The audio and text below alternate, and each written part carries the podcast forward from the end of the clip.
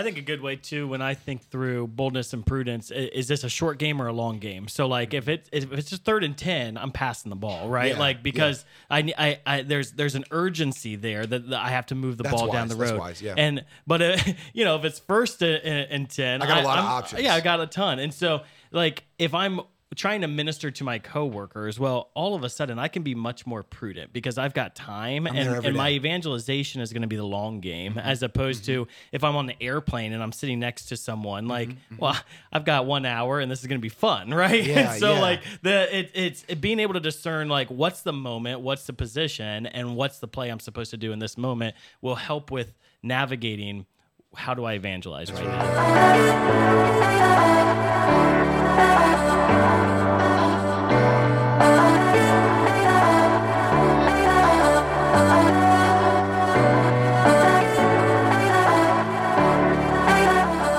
And welcome to Beyond Damascus, the show where encounter meets mission. My name's Brad Piron. This is Dan DeMatte, and this is Aaron Richards. Good friends in the house. Here we go. Um, Party Starting off with a with strong uh, high five. yes, with strong high fives. We start out our episodes with strong high fives. I hope you guys enjoy them as much as we do. But I'm excited for the content that we have today. We're going to talk a little bit about what it means to be a Christian in the world today, and how to be on mission in the world today, and all the things that come with that. But before we get there, we're going to start with prayer. So, Aaron, can you go ahead and lead us off? In the name of the Father and the Son and the Holy Spirit. Amen. Amen. Jesus, we love you, and you are the reason that we can do what we do.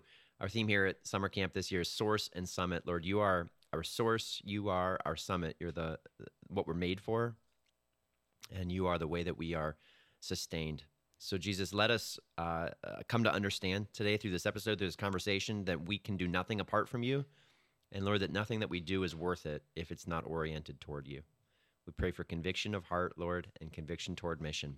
In Jesus' name, amen. Amen. In the name of the Father, and the Son, and the Holy, Holy Spirit. Spirit. Amen, amen, amen. So, yeah, so we're going to talk a little bit today about what it means to be in the world and not of it. And, Dan, before the episode started, we were talking about is this like directly found in scripture or is it just something Yeah. that you hear every so often? Turns not. And uh, it turns out it's not word for word, but um, it's in there in a variety of contexts. Like the Lord um, tells us through John in his letter that, like, we're not called to be of the world. And when you think about, just before we launch into a lot of that, when you two think about in versus of, being in the world versus being of the world, like what is that distinction besides just the word?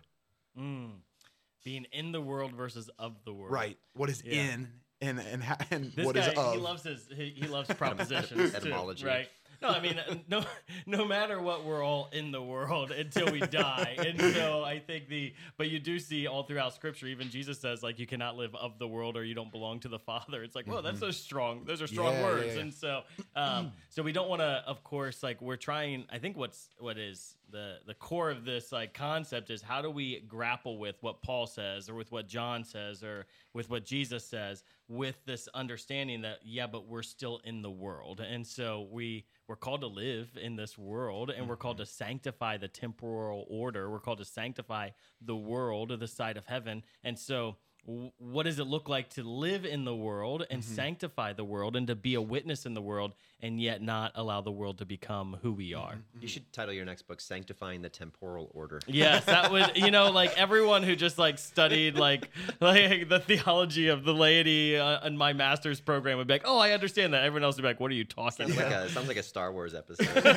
Your pen name could just be like Augustine of Hippo, and it would sell tons, right? Yes, it kind of sounds like an old school title, but I like it. when Aaron, I hear when your I hear in the world, not of the world, I think back to uh, our you know my years in, in youth ministry. This was I, I feel like I gave a thousand talks on this on this topic, Prove it. and I allow, allow me to send you my outline. he only says prove it when it's impossible to actually prove it.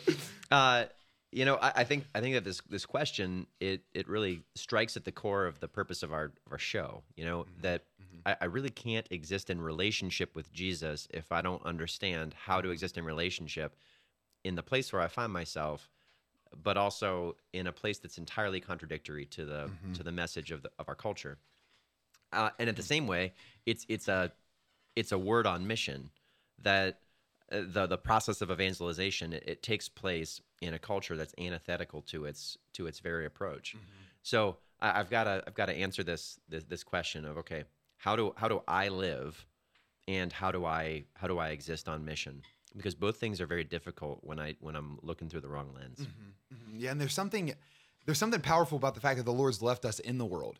Like I, I love Jesus' prayer in John 17, and he, he prays for us who are in the world. He doesn't pray for the world, but for us who are in the world. And I've always just been so interested in like, okay, Jesus, you don't mix your words. Like you speak pretty uh, precisely. And so the fact that he was praying for us in the world um, just shows me that in the sanctification of our own selves, right, and the, the world, that Jesus placed us here so that we would grow and that we could grow those around us. So yeah, really the question I think at the heart of this is um, how do I partake in the world, right? How do I do the things in the world as all humans do and not allow them to control my life too much or become too much of my life. And so when you guys think about like the different things in the world, I, I was just thinking about um on the drive in, just even like watching Netflix or like movies and things like that. I love those things because I love Yeah. being entertained, which is not a bad thing at all. But how do I how do I engage those in such a way that I can still look different, right? But also not look so different that I'm irrelevant to be able to access other people so that we can be about a work of evangelization. So I don't know, when you guys think about your walk in this, like are there certain things in the world that you um, partake in differently or ways that you've kept yourself from making something too much of your life?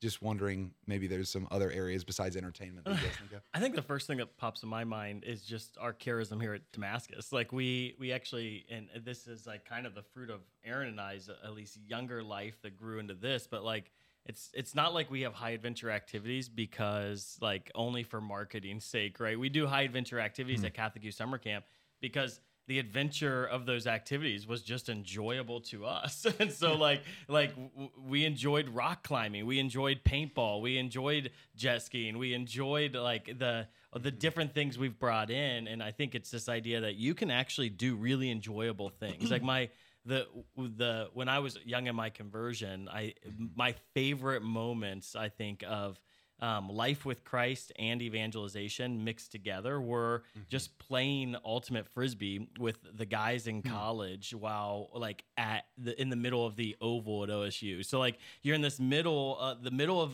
Ohio State's campus with all of these people, and yet we're just playing ultimate frisbee. And it was so amazing to watch people come up to us and literally like have like a pseudo encounter with the Christian community by watching us play. Because the way we played was so joyful, was so encouraging, was so supportive that and then we would just like welcome people in and then they'd start playing with us. And I loved the questions we'd get. It would always be like they, they wouldn't say who they they'd say what are you guys? Like like wh- what are you guys? Because just because they'd play with us and they would notice there's mm-hmm. something different right? And at Catholic Youth Summer Camp it's like the seminarian or the priest or or like last last week we had a mm-hmm. Mm-hmm. Carmelite nun who like is the epitome of like like not living in the world right? She's like lives in a cloister. She's uh, like out doing worldly activities with the kids and it allows them to see that whoa I can actually bring these two realities together that I can enjoy life with Christ and the Christian fellowship and at the same time like have a lot of fun and just enjoy life in this world that the Lord has given us. Yeah, and it's uh, it's funny that you bring that up, right? Because this this message is um, particularly for the laity, right? Um, I think our our especially diocesan priest friends still have a little bit of this, where it's like, okay, how am I figuring this out? But specifically for us in the laity, there is something about going out, like, because you're going to raise your family in the world, you're going to have your house in the world, you're going to do these different things. But I love what you were saying there, Dan, because I think, um, and I'd love to hear what you think about this, Aaron. Like, there's a difference between feeling like because I'm Christian, I need to do a bunch of different things than the world does versus as a Christian, I'm going to be different in the things that I do, Good. right? Like instead of just doing different things, I'm going to do things differently, like like uh, frisbee or entertainment. Like I'm I'm Yeah. even going to like engage people at the movie theater differently than other people do. I wonder what you think about that. Y- You know, I, I look back to like our, our, our initial call in, in Genesis was to exercise dominion.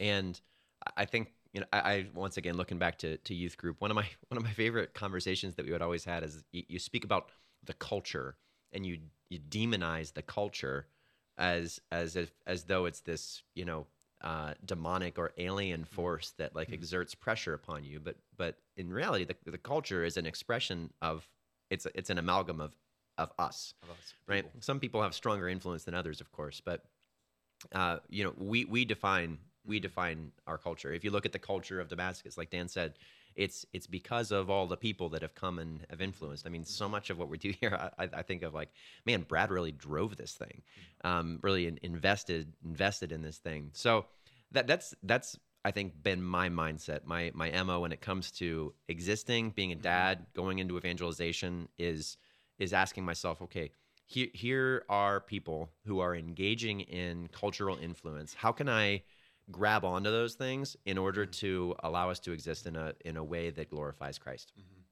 You know, uh, Jack's behind the camera today, and um, I, I I love like my connection with so many guys through youth group or or through camp was through ridiculous things like uh, video games and uh, you know sci-fi and Star Wars and anime, like all these all these things that are ridiculous and super worldly in in their in their definition, but uh, there, there's there's beauty hidden everywhere. Yeah, there's a common interest there. And if, if you can if you can exercise proper detachment, which which means that I can exist in such a way that I'm holding on to this thing lightly, then you can begin to see the beauty in it, the presence of the Lord in it, without letting it own you. Yeah, And- important.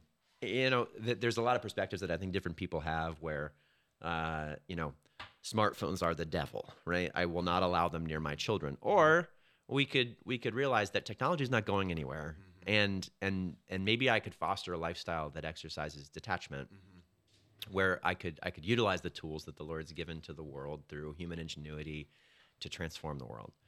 Uh, I, I, you know, there's probably not a right or a wrong, but that's certainly my preference. Thoughts on detachment, things like that, Dan? Yeah, I mean, I think that's it. it, it uh, it's interesting because when you, you just what you were saying about the the culture, and I think there's just so much. Um, it is that we often in the churches demonize it as opposed to like look for the good in it, mm-hmm. and I think there's Look for the good, or even see my my capacity to influence. yeah, yeah. Mm-hmm. Well, mm-hmm. and and the, it, it, I think it's so easy to to demonize because you don't need a solution in Yeah. that. You know, like if I just say, "Oh, this is bad," and we, but then we're not actually providing a solution on how to transform culture Yeah. and how to to be the light because that's what's really hard and that's what takes a lot of discernment and. Um, and it, it could be because we've seen people get engaged in the world uh, who were living life on Christ, and then the world kind of consumed them, right? So maybe it's also just a little bit of fear, but I do think there's um, you you do see Jesus speak ill uh, of the world sometimes, and then at the same time you see Jesus speak so good of the world sometimes, and you know he says that the earth is our inheritance, and so if I don't love the earth, then I don't love what the Lord has given me, and the Lord has given this to me, and so how do I love it and appreciate it so much that yeah, it isn't. It's not like I um man, we we we use battle language so often too, you know, and like, and, and I love that kind of stuff. I mean, heck, I wrote a book called Holiness Revolution, right? so like, Yeah. the battle language is is is fun, but also like, there's um, not everything has to be this giant war. Perhaps it could actually be that. Um, I'm engaging in the world and sanctifying the world and transforming the culture, and it's pleasant and it's enjoyable and it's peaceful. And I think when we only use battle language mm-hmm. or negative language towards the world, we actually make ourselves defensive as opposed to offensive. And the Christian is meant to be the light in the world, and the light mm-hmm. is turned on and it impacts everything. And it's not, mm-hmm. it's a very offensive approach. It's not a, a, a reactive running away approach. And so uh, to be that light, I think, is more effective if we see the world as good and we're asking ourselves in careful discernment, now, how am I called to engage? Yeah, well, he prepares it. I love the scripture. He prepares a table for me in the sight of my enemies.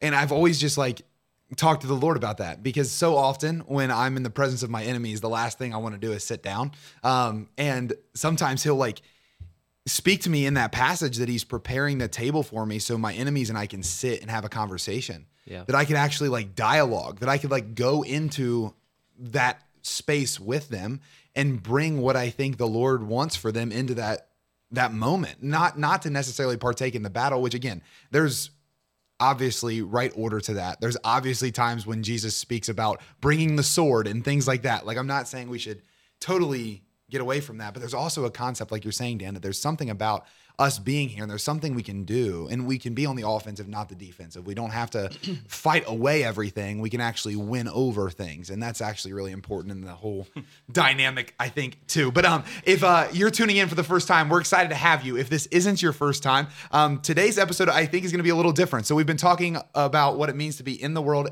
and not of it. Yeah. And um, I want to kind of like um, move us to a place where I think what I want to do today is present kind of three truths that I see regarding mission in the world.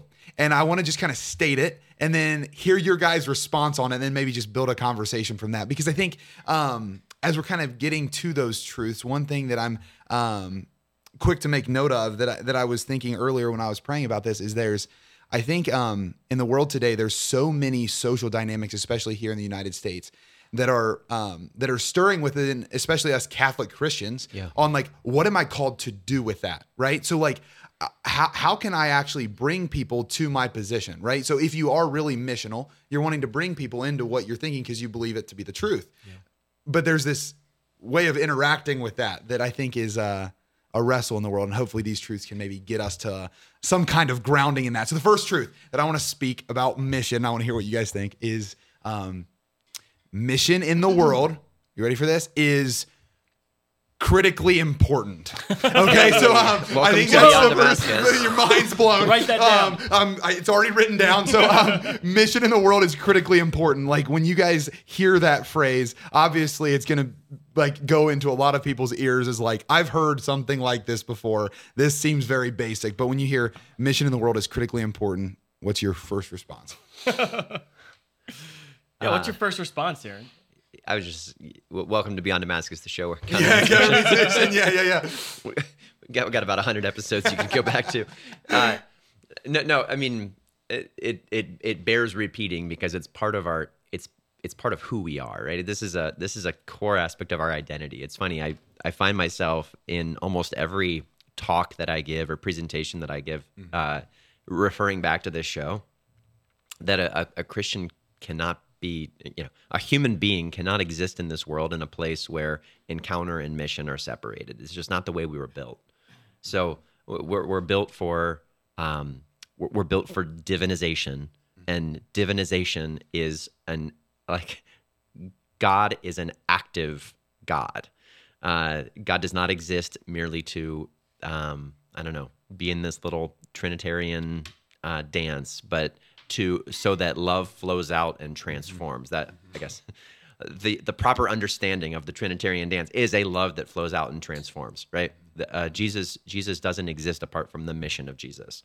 The Holy Spirit doesn't exist apart from the mission of the Holy Spirit. The yeah. Father doesn't exist apart yeah. from the mission of the Father. That our our our purpose is to fulfill mission. Mm-hmm. Yeah, science isn't my strong suit, but it's not like a closed circuit, right? Like it's supposed to actually go out and transform that which is around it and bring it into itself, right? And so if we're not partaking in that, we're missing something. It's yeah. I mean, yeah, it's, it's it's not only just the way we grow in, in, in holiness and have an encounter. It's the way we fulfill what Jesus intended for us, right? It's yeah. like mm-hmm. it's which is so amazing. Like the Lord loved us so much that He gave us the gift of the Holy Spirit, and then He commissioned us to go into the world. It like literally, like go, go to all nations. And He said, "You'll receive the you know the the Holy Spirit, and you will be my witnesses in Jerusalem, Judea, and Samaria, and to the ends of the earth." He didn't say you're going to be my witnesses at St. Mary's and St. John the hmm. Baptist Church, right? Like that, there wasn't the witness is in in Jerusalem, in the city, in Samaria, in those cultures, in that in well, the world. Also, notably hostile cities. Yeah, at, at, that point. Yeah, that's a great point. And it's it, that you're going to go and you're going to be my witnesses, and you're going to show the light of Christ, and mm. and it's just I think that's mm. where you mm. discover the most joy. It's where you discover the most like there's that there will be more rejoicing in heaven over like one lost sinner, right? Then and like that's like there's more rejoicing in in your own life over one who comes into relationship with the Lord who wasn't in relationship with the Lord mm-hmm. than there is in all the parties and pilgrimages and uh, processions that you do at your parish, mm-hmm. right? Like mm-hmm. there's nothing more exciting than being in the mm-hmm. world and mm-hmm. seeing someone. But there's also like kind of what you were saying, Aaron. There's also nothing more exciting about discovering people who are different than you so that you can enter into Christian dialogue to understand more, right? That like I it, it, it becomes dangerous for me just to to paint a br- uh, a, wide sweeping brush on this is who the world is. No, the world is comprised of people, and so when I find and discover a person, um, I actually can find the image of God in every single person, even if their even if their mindset is totally different than my mindset.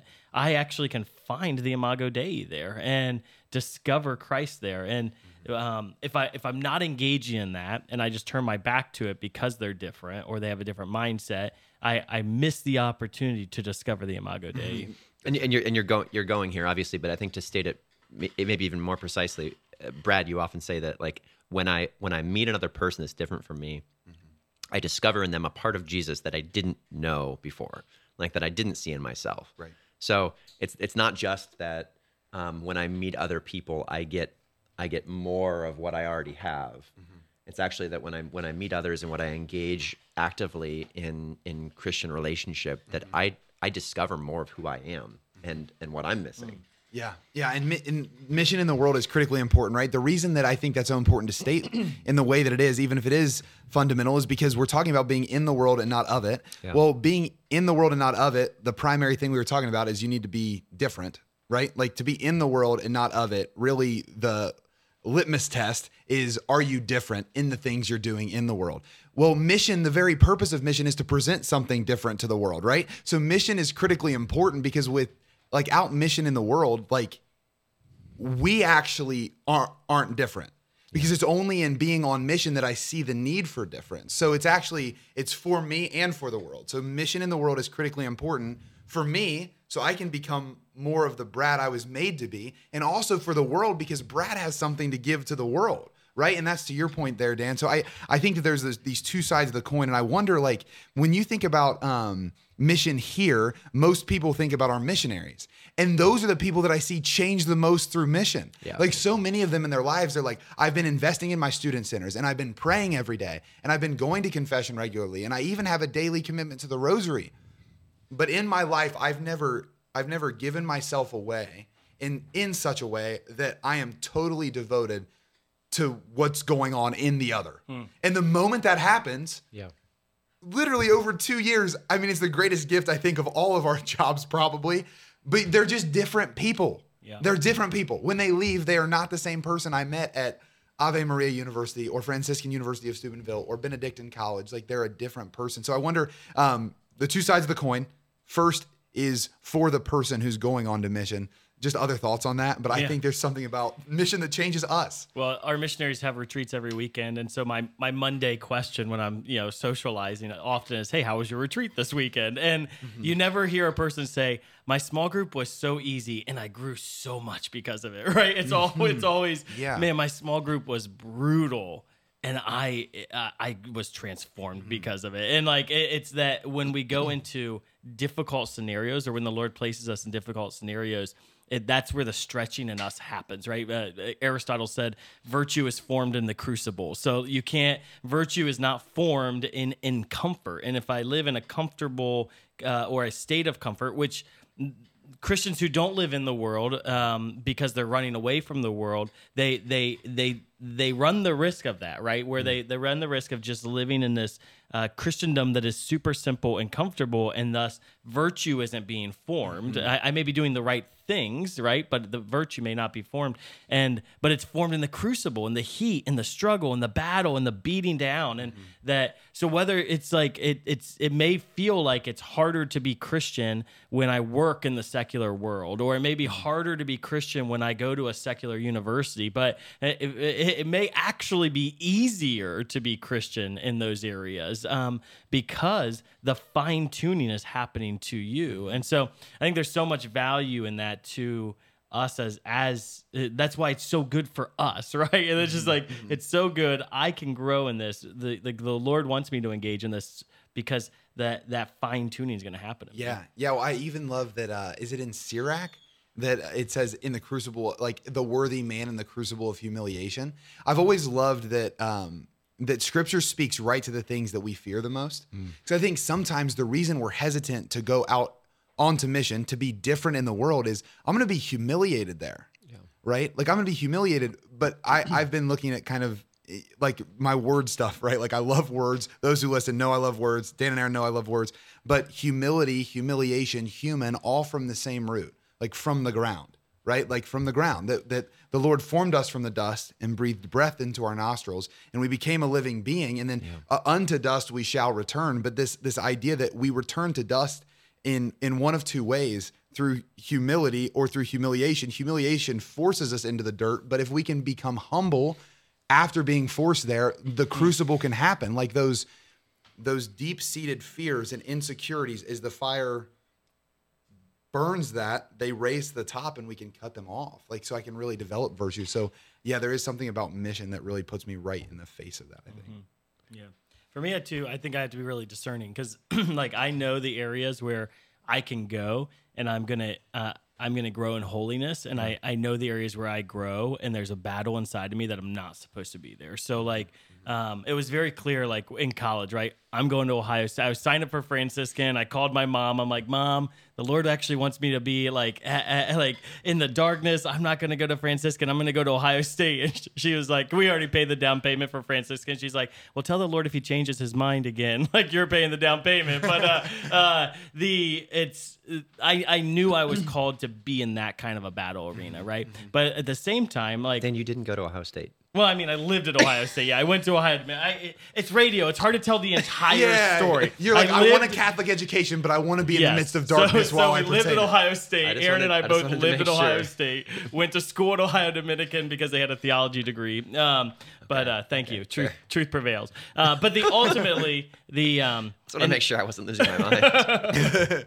um the where where i have like i when we go on vacation right and we're on like some of these like boardwalks right like it's it, it, i have a really hard time. There's something happening inside of my spirit that is just not like good right? And so uh, i've discerned that like i don't actually want to go into those arenas anymore because there's like when i'm there there's like all this yuck that gets pulled out. So Explain that a little more. Like, what is that? Uh, well- the- like, just when you say yuck's getting pulled, like, what is It- it's, that? um, I I think it's um, a lot of times when I go into darker environments, Yeah. my heart is moved with compassion, um, and I'm able to actually love more. Mm. For whatever reason, in some environments, my heart's not moved with compassion; Mm-hmm. it's it's moved with anger Mm. and and frustration. And so, uh, one of two things has to happen, right? I either have to avoid that situation so that I'm no longer uh, in, in in a place of sin, Mm-hmm. or, or I need uh, uh, I need to grow in holiness, right? Mm-hmm. So that when I'm in those situations, it's like the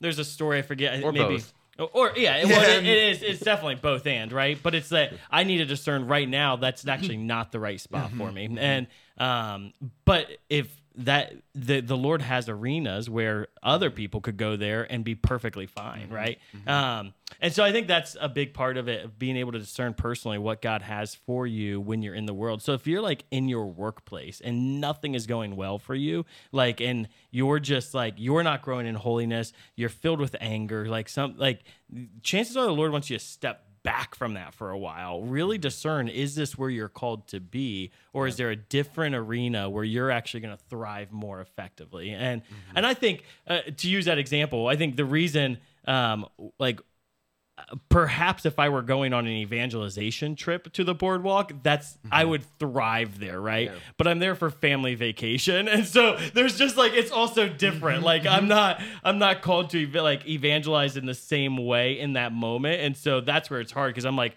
trying to defend my kids' eyes Yeah. from the inappropriate T-shirts, stuff like that. Where that's where the battle. Well, it does, and it does go to discernment of the moment, right? Yeah. Like I need to discern that moment. That I can't have a prescribed battle plan that I take into every single one. Because even in the military terms, if you take the same battle plan into every battle, you're gonna lose a lot of battles. you know, And- Um, and it might work for dead. some. Yeah, right. Exactly. Exactly. So yeah, that that's for us, right? So on the other side of this coin, again, if we're talking about mission in the world being critically important, it's critically important for us because it changes us. It does something to us. Hmm. It makes us more different. So the next time I go into the world, I'm able to bring that difference into what I'm doing. Now, on the other side of that coin is that mission in the world is critically important for the world.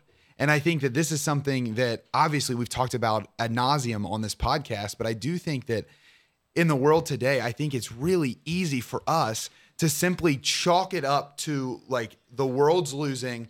I'm I'm gonna hunker down and stay away from it. Not just in a discernment way, but I'm gonna remove myself from it. And I think it's tempting for a variety of reasons. But uh, ab- Yeah. above all, what I'm seeing, I think because my heart's wired this way, I wonder what you guys think about it, is that the world's going to be evangelized one way or another. It's just which good news is it going to believe? You know, like the world has really good evangelists. They have evangelists for, I don't know, popularity, prestige, power, um, prosperity. I, I don't know, all the those words that like have their place, but there's people in the world that are evangelizing for these things and they're catching people up in this cycle of that's what I'm pursuing. And the church is supposed to have evangelists that kind of I, I don't know if combats the right word, but at least give another good news presentation so that people can choose. So if we all remove from the world, then the only good news being shared in the world is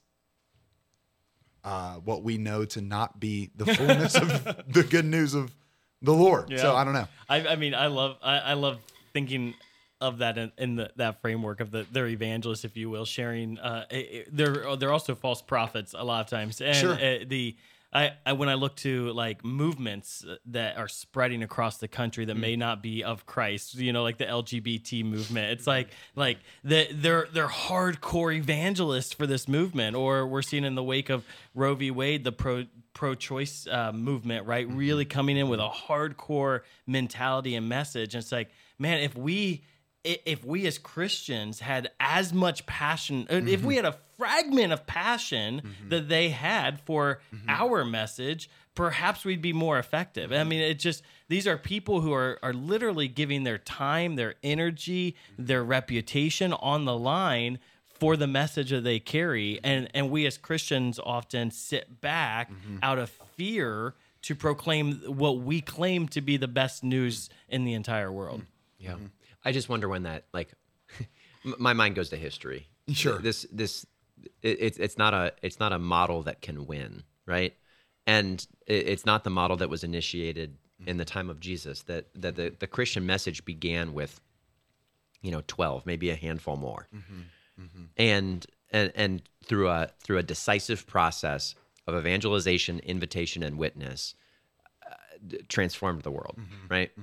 And and transform the mindset. And and today, you know, we've we've rested on our laurels for far too long. You look to the mm-hmm. um, the beautiful work of uh, from Christian Apostolic Mission. Yes. that you know there, there has there has been a dramatic shift where we've been operating in maintenance mode which was justifiable mm-hmm. Mm-hmm. because we you know because we owned every you know we owned every edifice and we were we were responsible for maintaining a culture.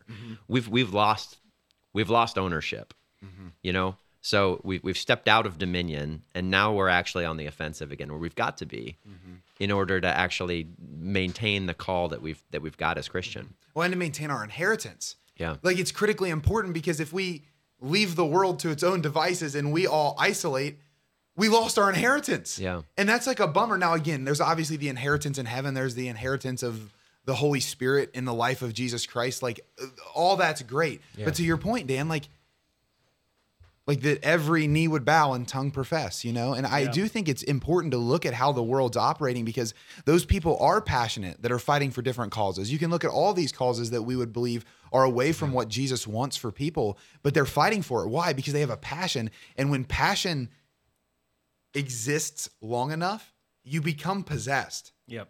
Like to be possessed by Christ, we talk about a lot, right? But I want to be so passionate about what he's doing in me and what he's doing in my family and friends that I want that for the world. And I become possessed by like not an ideology, but by a person, by an identity that it's been hmm. bestowed on me by Jesus, right? Yeah. And so I think that the only way to combat a strong, passionate message is with another strong, passionate message. Yeah. Like, I don't think these debates where each side asks gotcha questions, I don't think these incredibly intelligent people stating principles of fact is winning over the other side very well. But I think what does is you're passionate about this, and maybe you'll fight me tooth and nail on it, and maybe I'll never, but, but, at least you're willing to step to the plate. Yeah. You know, like at least you're willing to step up. I don't know. Well, I- and what's the message? So, like, if if you know, if the because when I think of some of these movements uh, spreading across the country, um, mm, it's just a lot of yelling, and that isn't the the message that we're called to bring. It's that you will be my witnesses in Jerusalem and, and Samaria and Judea, and as you said, hostile areas. And so you're gonna be my witnesses. The Greek there is the same Greek word for martyrs, and so you you're gonna you're gonna be my martyrs in this. And what was the message that they that the early church brought that was so convicting was whoa you just died for the faith that you profess you like your message and i wonder uh, you know you never hear of a martyr for some of these like movements these antichrist movements right? That like there's not you don't hear of people laying their life down for them. And uh, Right. And and it's so scandalous, right? You even hear like the sometimes like you have that BLM movement where the founders it would turned out they were stealing a bunch of the donations that were coming in, right? And they were reaping their own benefit. Um, but you see that even in the church today, where sometimes you get these evangelists out there that are acting like they've got this big this big movement and this big message, and they're mm-hmm. Mm-hmm. but then their their their coffers are huge, and they've got all these houses and mm-hmm. private, jet, and uh, it's just like whoa, wait a second, like what are, are you are do you look like the one you profess? And i think as we live in the world but not of it uh, one one way to measure whether or not i'm doing it correctly is do i look like jesus Right. and because that um, makes me a witness, right? yeah. The martyrs, the reason they look the most like Jesus is they died for the same cause that he died for, yeah which is the salvation of the world. Well, they looked exactly like him because they suffered and died like Correct. he suffered and died, and it's so that's a scary. li- Like I'm just gonna be honest. When I spoke those words, I it it, it in and of itself is a Mm-hmm. is a examination of conscience. Like no, I don't look like him. Like, and I'm the one trying to be in this Mm-hmm. world an evangelist for him, and uh, I'm only as effective in that purpose the more I look like him.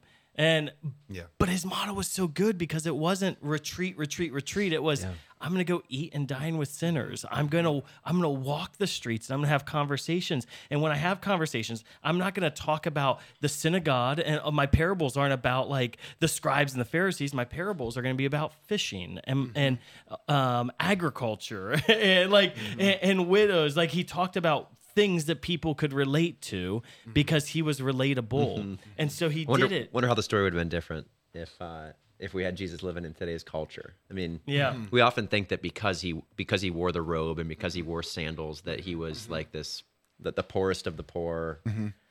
I don't know. Yeah. Um, Yeah. You know, that was actually probably the the living scenario for 99% of the human population at the time. Mm-hmm. Yeah. Yeah. I think Yeah. it's the pr- I think it is I think it is the principal question though. Yeah. That if Jesus was alive, I mean that cuz that's how I'm supposed to live. Right. Like like my life with the Lord is supposed to ask that question regularly. That Jesus in the same way that you walked with Simon and Andrew, I'm now walking now. And had you been in my life now, how would you have operated? Yeah. I would like to try to operate like that for the sake of the world because we need to be witnesses. So that's the first truth. The first truth is that mission in the world is critically important. Yeah, we I'm knocked that one out. Second, okay. Okay. yes, that was a tough one. Um, this one, I love this one. So I'm gonna say it again. I want to hear your guys' thoughts just off of um, stating it. So, how about mission in the world is about faithfulness to the truth?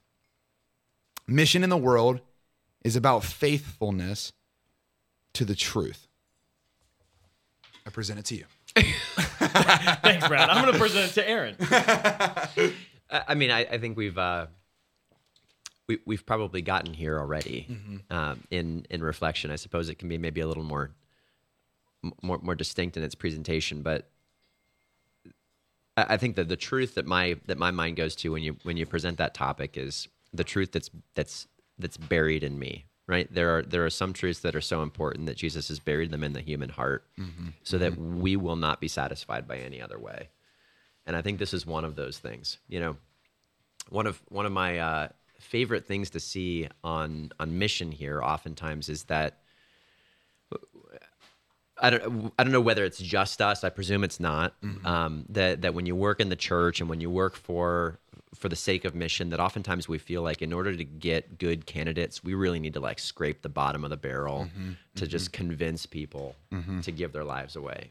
And that's not that's not the reality that we see. I mean, occasionally we've got to get some extra staff members or counselors in the door, and we got to go shake the bushes a little bit. Yeah, but yeah, um, but what's what's really beautiful and profound is is when you see somebody who's who's living by all rights a very successful secular life, maybe even a you know successful uh, professional life, and it, you you you know in the midst of success or in the midst of um, of accomplishing all those things that I that I've I've desired for my entire life, all of a sudden there's this moment where it's like, this isn't what I was made for, right? That that I'm I've actually got to step out of what the world would call success and what many in the church would call success and step into a place where I can give my life away.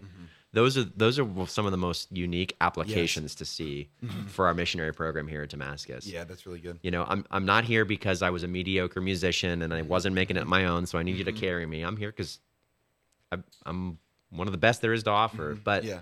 but I realize that I'm not going to be fulfilled outside of giving my Mm-hmm. life away Yep. Or you know uh, we've, we've got people who are, who are leaving like successful professional careers to come into a place of of saying hey what's it look like to give to give my life? Um, I'm, I'm 90% of the way through college. On my way to a degree i'm hundreds of thousands of dollars in debt. What does it look like to press pause and to come and to Yeah. give my life to mission? Right. because i know that i'm made for something more. It's funny because you, as you share that, Aaron, I work with so many of our um, mission partners, those who give financially to our, our our cause. here. Missionaries in their own right. Yeah, and they they are, and it's like uh, as when you started that comment about these people who live in the like are so successful and yet they they want to throw their life away or give their life away generously. I was thinking about all of those Yeah. mission partners who they've been so successful that they could truly inherit the earth right? Like they they could they could inherit the things of the earth and they could they could lavish upon hmm. themselves wealth and treasure. And the the witnesses we've seen over the years of of these these men and women mm-hmm. who e- like they prudently raise their families and they don't lavish upon themselves or their children surplus. Um they they don't indulge themselves in the comfort of the world but instead they are lavishing their treasure upon the mm-hmm. kingdom. And it it's so humbling. Like our mission partners are it's like they they have reached success in the world mm-hmm. and yet they don't want their names on buildings right? Like mm-hmm. i have to ask them like how can we honor you? How can we honor you? How mm-hmm. can we honor you? Because they only want to give and not Yeah. receive. And it's so like i i always I, I i tell people when we onboard someone new in in our fundraising community i'm uh i'm always like man our our our mission partners are my favorite people in the world because you can peg them the moment you meet them. Mm-hmm. Because if I meet someone who loves the Lord deeply and is humble in, in their relationship with the Lord, I know they're going to be a great partner for us mm-hmm. because it's not about them; it's it's about this mission. And mm-hmm. But the to kind of go back to your original question, Brad, of it's about the truth as well. You see mm-hmm. that in mm-hmm. in Saint Paul so clearly. He plays out this dichotomy between mm-hmm. the there there's going to be false prophets and then if you will he's presenting himself as the one who lives in imitation of christ the true prophet. And i would say i i mean paul definitely lived in the world and he he he was a missionary in the world and the battle you see if read read through the acts and read through his epistles the battle you see him struggling is there are these false doctrines that he is trying to help people um, combat against and understand the truth. And that is probably more apparent today now than ever uh, uh, because there are there are so many false doctrines.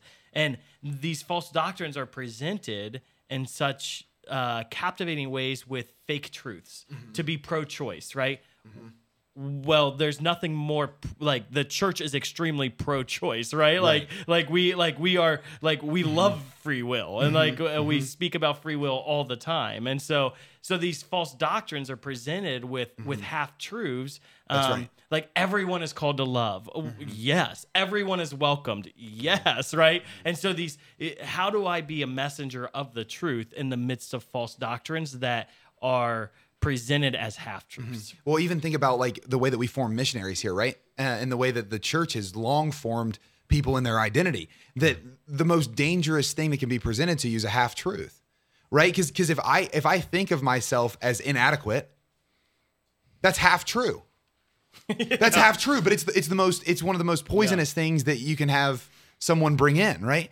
Those half truths are dangerous. So, um, mission in the world is about faithfulness to the truth. I think you guys have hit both of those. That it's about faithfulness and it's also about truth. Like, in, in what strata of society is it ever successful to just find the least common denominator and form a community around that? it doesn't work. Like, it's not about saying like, let's just get to a like a very basic thing so everyone's accepted.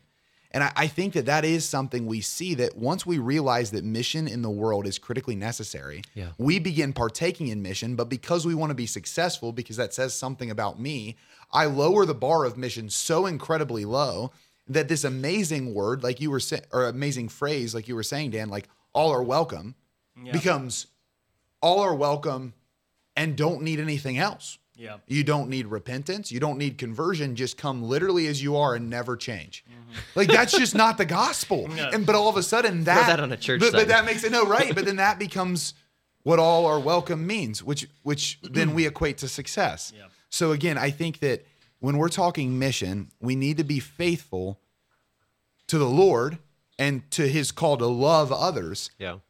But faithfulness and love without truth is not faithfulness or love. Well, to make this about kind of what I'm discovering is that I can't go into every conversation knowing that I have the like I am the master of truth, right? And I think this is eh, you guys know me well, and I'm uh, I, I'm a very strong-willed, high-opinionated person, and so one of the the good things about my life, uh, you laugh because, but one of the Oh, Dan. one of the good things about my life is I'm pretty unwavering in faith. But one of the hard things is um, I sometimes fill in the answers before listening. And so what I'm discovering is the more I present myself in the world as listening to people, it's actually, as you said, Aaron, it's making me, I'm seeing Christ in a way that I've never seen Christ before. That mm-hmm. there are people, even if their mindset is completely of the world and they're not mm-hmm. in the church, um, w- a- a- and, if you will, they, they, they, their mindset is the quote liberal mindset. As I start talking to them, I'm discovering mm-hmm. in their words truths that I can apply for greater truth to me. Yeah, well, and, you can highlight it for them. And I, you That what you're saying there is true. yeah. It's it's how we work out that truth that we might have a difference in, right? But it's even uh, it's even like what if I don't even bring an agenda? I actually come as the Hmm. student and I'm learning from you, even though you're totally different. Like, and I don't know. I I, de- I but I, I bet Mary Magdalene was like revealed something to Jesus. Not that Jesus needed revelation, but like the people he was associating Mm-hmm. with, it it was filling him with compassion. Something was happening with him within him when he was with these people. And Mm-hmm. if I come into every conversation, if I'm at a bar and I immediately, or I'm at work and I want to evangelize, like if I assume that my coworkers, because they don't go to church on Sunday, need the Mm-hmm. truth in their life, as opposed to realizing I've got something to give to them and they have something to give to me, uh, I'm not going to be effective. I don't think. And that's a great segue actually, because what you're saying there, I think I have a wrestle in my own heart with. Like how much do you bring an agenda and how much don't you? Because I do think there's an agenda that's right. But when I bring that, am I as effective as if I'm just listening without one? It's it's a wrestle. And that brings us to our third truth about mission, which I want to present, which is that mission in the world is both bold and prudent. Mission in the world is both bold and prudent. When you hear that, what do you think? I love this new style, Brad. I don't know if it's new, but I did want to bring it in today. Um, I, I actually, so I was I was tempted to react Dan to the statement you were just making, and I think that this really summarizes that reaction. That when when I when I come in with boldness, um, but also have a heart that's humble and ready to be formed, then I can realize that mission isn't just for your transformation; it's also for mine. Yes, that's a good way to put it. So, you know, uh, I, I love Dan that that you're saying like, I need to re that you Dan need to remind yourself of the fact that like my agenda may not be the most important thing in this conversation, but I need to learn from you. Mm-hmm. And the fact that you say like the the more frequently you say that, and the more frequently that you act upon that, there's these little sharp corners in you that are going to be chiseled off to the point where eventually, like you're not just going to be saying this thing and then frequently and then less frequently contradicting it, but this will actually become a, a lifestyle where like, yeah, I'm Dan. I'm the guy who enters into conversations lovingly and humbly and presents the truth in a way that's not offensive. right? Or or the, uh, uh, truth in a way that transforms. So I think yeah, it's it's in it's in realizing that hey, my, my work and mission is both to transform you and to transform me. Me, right? Yep, I agree. Yeah, prudence and boldness, and uh, I, I mean, actually, when I when I heard you say that, Brad, I, I thought about um, your wife Nina, right? Mm-hmm. Because she's such an effective evangelist as as a nurse, Mm-hmm. and so she's in the world and she's working in the world, and yet she's such an effective evangelist, and she knows when when to be bold and when to just build relationship, and I, I think like having those witnesses is really important. But I think back to my friends uh, uh, who who I have seen as great evangelists, and some of them were great evangelists because they were able to go to like go into the secular world and just like like invite, invite, invite, and bring it. Like I had a friend Andrew Zook, right? He like mm-hmm. just brought all these people all the time, and it's like, what the heck? Like, how are you doing that? And like, but he was just really good at being bold and welcoming mm-hmm, people mm-hmm. in because that's the charism that was on his life, the gift on his life, and he was exercising it in the world, right? Whereas other people are uh, Uh, just as uh, as equally effective, right? And mm-hmm. yet they're they're mm-hmm. not as bold. They they it's they're they're able to build relationship and have deep intimate conversation, mm-hmm. but it's not as noticeable. And so knowing what your lane is, like what's the charism on my life, and Yeah. like how how am I called to evangelize? What gifts has the Lord given me? Because to say that Hmm. one person's model is the only model wouldn't be ideal, right? So, what's the Mm-hmm. charism of my life? Where do I need to grow, right? Because that's like That's uh, the charism of my life is I'm great at being bold, right? Mm. And and the Lord uses that a lot, Mm-hmm. and yet I still need to grow in that. So, what's the charism of my life? Where do I need to Mm-hmm. grow? And how does how does love become the the um the prize at Mm-hmm. the end? So, prudence and boldness, if directed by love, is the good news. Mm-hmm. That's right. Well, a- and I want and I want to be more well rounded. That like I, I think what happens so often in the church is that we give um like it's a fancy word, but like temperamental attributions to certain virtues. So like extroversion is cheap boldness. Introversion is cheap prudence. They're not actually virtues. You're just falling into a natural disposition of your personality type and calling it a virtue. And anytime you cheapen virtue, you're doing a disservice to you and to others. That yes, like I, I do find like in myself a boldness, but I also know I'm extroverted. So there's times when I operate out of my extroversion and people affirm me for boldness. And I'm like, well, no, I wasn't actually being bold if I checked my heart. I was just being how I kind of am. Now, again, that's not bad. Mm-hmm. It is recognizing though that there's always more there. And then also on the side of prudence, like I, I've, I've just seen it because I've even done this myself where I, I tell uh, a friend of mine who's more naturally introverted, like, you got to get bold. And they're like, well, that's not who I am. And you got to get prudent anyway. And it's like, wait, but now we're talking virtues where I think what we were talking about more is personality types and making ourselves uncomfortable. So Brad needs to not speak as quickly. That's a little uncomfortable for him.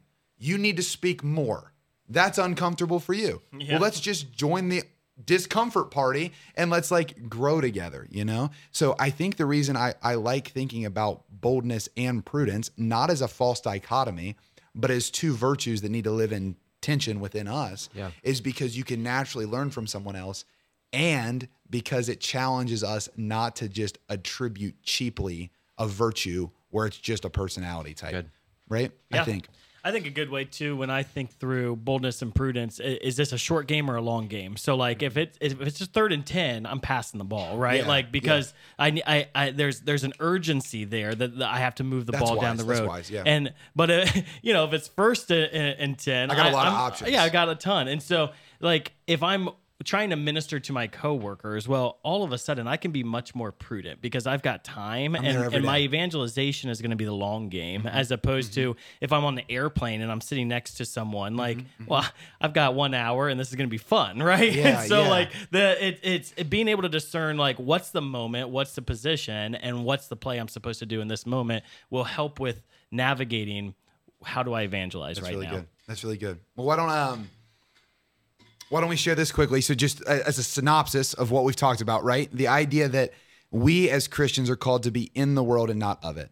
What does that mean? It means we need to be different in the world. How do we get different? By being on mission, right? And what what are three truths about mission that can get us moving in the right direction? Mission in the world is critically important, right? Critically important for us and for the world. Mission in the world is about faithfulness to the truth, that we need to be both faithful and truthful and faithful to he who is truth, Jesus. And then lastly, right, that mission in the world is both bold and prudent. Those aren't, it's not a dichotomy. Virtues can't compete against each other.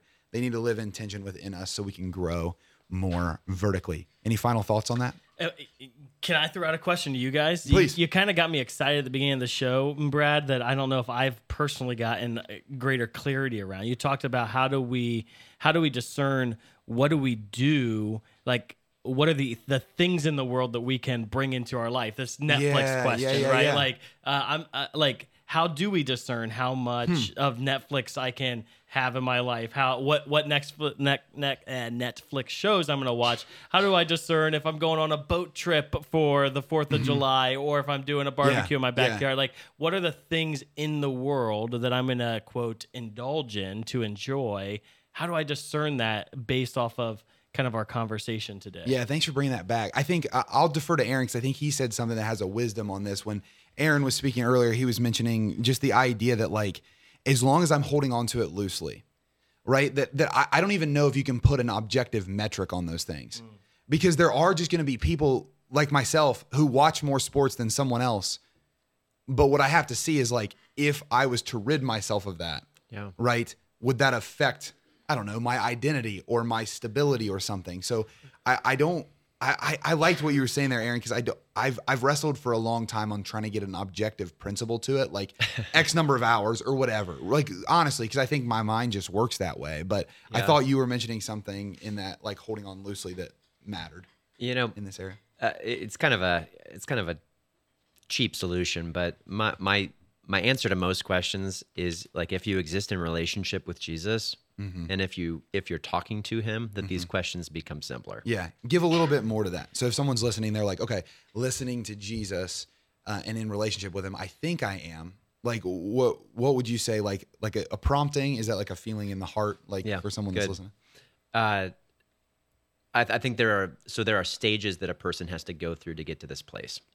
Um, and and Yeah, sure. I, I'm not I'm not speaking from having arrived, right? Yeah, we've not reached the uh, the pinnacle. Uh, He's I, here. I was I was having a I was having a great a great conversation with with my wife the other day. We were coming back from a wedding, and we were talking about you know the the age old uh, fight with with chastity, um, with sexual purity, and that you know there the, at the at the start of at the start of my battle, um, I, I've got to adopt a reality of realizing that, that like I need I need discipline and strategy in order to mm-hmm. in order to find in order to find a strong footing mm-hmm. that I can actually see success here. yeah, So maybe maybe that maybe we're not talking about sexual purity. Maybe we're talking about media consumption. sure. So yeah, there there may start a point at which I need to realize, okay, I am I am addicted to Netflix and mm-hmm. I need to limit myself to 30 minutes a week. Like period end of story. And and that's a decision that's made based on like m- my orientation of heart. Uh you know, f- fast forward two, three years, you may come to a point where like I am um, in a in a frequent relationship of of Jesus. My life is marked by virtue. I'm in a place where I'm no longer, you know, I don't I don't have to fight the temptation to not binge on alcohol when I walk through a grocery store. Many people do. Many Right. people I know do Right. um but but to realize okay like i, I can have a conversation with the lord Mm-hmm. today and and say you know jesus is is this morning a good day to fast from breakfast Mm-hmm. or would this morning be a good day to have a bagel Yeah. Yeah. uh it, it it doesn't it doesn't necessarily have to be a place of of black and white Mm-hmm. Yeah. decision having been made so Well, and respond to that prompting, right? Because the, the goal of that relationship with Jesus is that I want to show him I'm trying to be faithful to him. I think sometimes we get caught up Yeah. in did he say yes or no? I'm not really sure. Well, whatever, if you're giving it over to him Yeah. and you go off what you feel like he's saying, he, like Jesus is so good that he's going to be like, I, I'm watching what you're doing. Yeah. Like, even though you didn't fast from breakfast today and I thought it would be better, it's okay. It's it's a partaking in. So I'm, I'm trying. right? I'm trying to wrap this up into into a, Yeah. a, a way of teaching that can be digestible. Sure, And sure. um, I, I I think that there any uh, any one size fits all solution is going to be too cheap. I agree with that. So so the minute that I think that I can achieve Christian life Mm-hmm. by by maintaining a strict a strict adherence to my Netflix schedule Mm-hmm. or to a to a fasting schedule or to a prayer routine, like that's the moment at which I'm now in control again. Correct. It's a start. To your point, it's a start, but then And Jesus, and the Lord may call me into that place. Yes. And he does for me, he does frequently. well, he helps us develop that discipline and strategy, right? But but I, I think that the the goal is that I exist in a place of relationship Mm-hmm. where the fruit of my prayer is not just a feeling of intimacy, but it's a lived lifestyle. I think that's really good. Yeah, what, off what Aaron's saying, Dan. I think to kind of maybe um, summarize my thoughts on it, I, I think everything Aaron was saying, I, I'm in agreement with. I think it's this, it's this place of understanding that with my relationship with Jesus, like Jesus, he's gonna he's gonna help me set, set guardrails. Like he's gonna help me create a strategy and develop discipline. And then at the point where I get comfortable with that, he's gonna stretch me more because he's always wanting to grow me. Yeah. Yeah. And then at those different stages, so maybe at first Jesus is just like, hey, for now, let's just cut out social media. Bingo. And, and, Yep. and whether he said that or not, I'm in relationship and I think it would be good. Okay, now he's with me in that.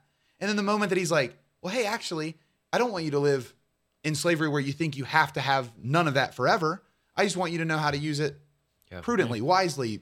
And then six months later, guess what? Yes, it changes. Well, yeah, and and because the Lord calls us to a variety of missions, Mm-hmm. He may say to some, "I want you to go all into social media Sure, and, and sure. become like Yes. a giant social media." he media." could say that Yeah. again, and that, and I think that's a place where accountability is Yeah. important, which is a, a good thing on mission in general, right? Like I want to be accountable. Like that's why we're in friendship, us Yeah. three, Yeah. right? Well- Because if I'm not on So mission, sorry, it's a bit of a you cop call out, me, I but- suppose. Well, but- I think too to kind of uh, if if if you cap your day with an examination of conscience, Yeah. so it's, sometimes it's hard to like be all day in discernment, but like also at the end of the day, a good examination of your day of like where where did I mm-hmm. pursue mission? Where did I pursue Christ? Yeah. And mm, yeah, okay, shoot, I, I maybe was lazy during this moment, or maybe mm-hmm. I missed this opportunity. Now, if I'm doing that every night.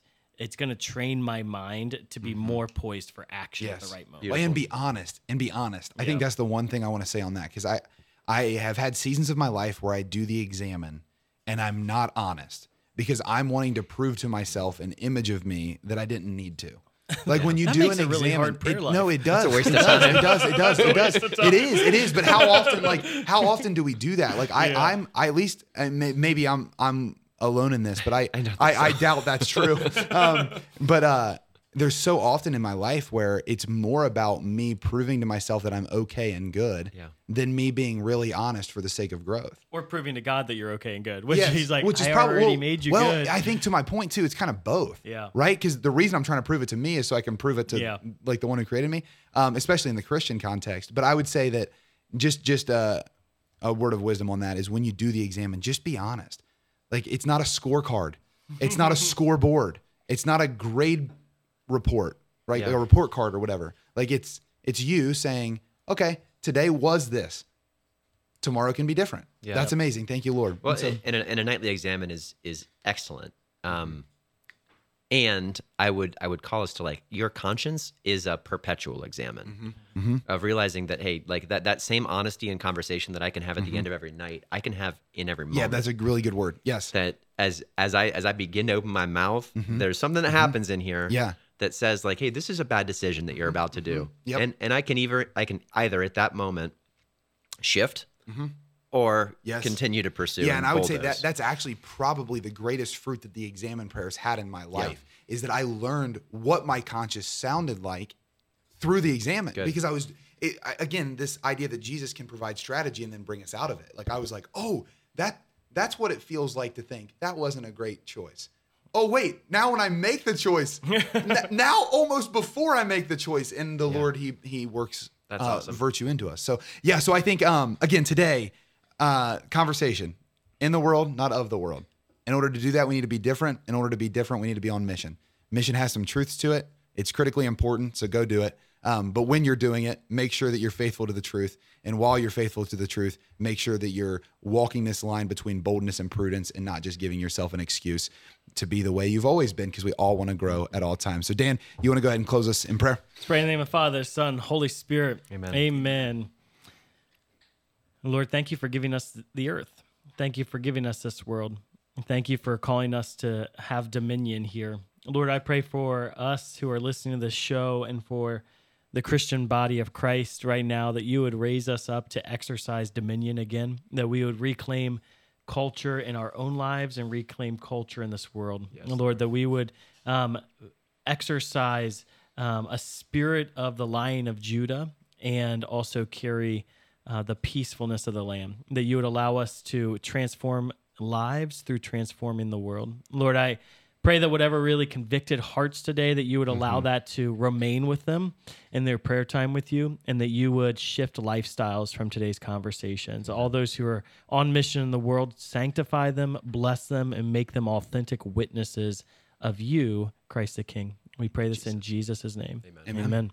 Father, Son, the Holy Spirit. Spirit. Amen. Friends, thank you so much for joining us here at Beyond Damascus, the show where encounter meets mission. If this has been a blessing to you today, we ask you to like this video, um, subscribe to our YouTube channel and to our podcast anywhere podcasts are found. And if you know someone in your life that could benefit from teachings like this, send this to them. Go find a couple other podcasts, send those to them. We'd love to bring this message to as many people as possible. God bless you, and we'll see you next week.